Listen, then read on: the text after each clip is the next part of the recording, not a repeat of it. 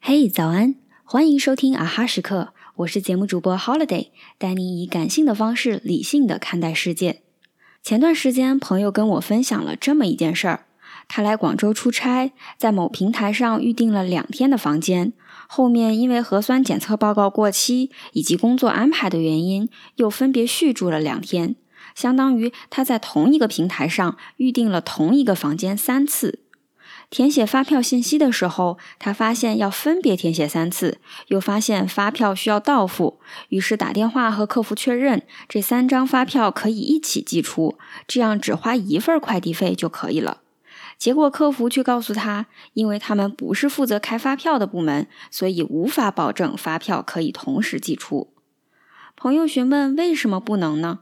因为他以往在其他平台上预订和续住同一个房间的发票都会自动合并，这个平台的税点已经收得很高了，这样看似合理的需求为什么就无法满足呢？即使客服不直接负责，总可以联系一下相关同事特殊处理呀。结果客服却把问题又抛回给了他，说如果不是分开预订就可以，潜台词好像在说谁让你不一起订的。朋友哭笑不得，能一次订，谁那么有闲心分开下单？商务出差临时因为工作调整而续住，或是提前退房，都是常有的情况啊。朋友和客服沟通了很久，最后生气的要投诉。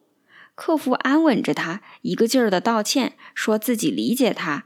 但当朋友和客服确认发票是否可以一次性寄出时，客服还是说自己没有这个权限。朋友跟客服讲了最后一句话，随后就挂上了电话。他说：“我不需要你的理解，也不需要你的道歉，我只是需要把问题解决。”是啊，这个世界上最有同理心的表现，不是在嘴上说理解，而是能用行动帮你所理解的人解决眼前的难题。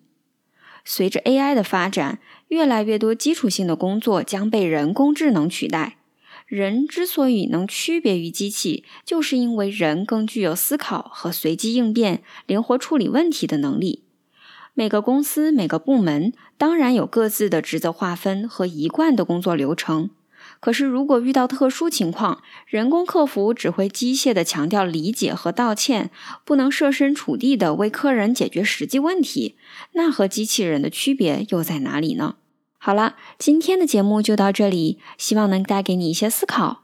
啊哈时刻，感谢你的收听，我们周一见。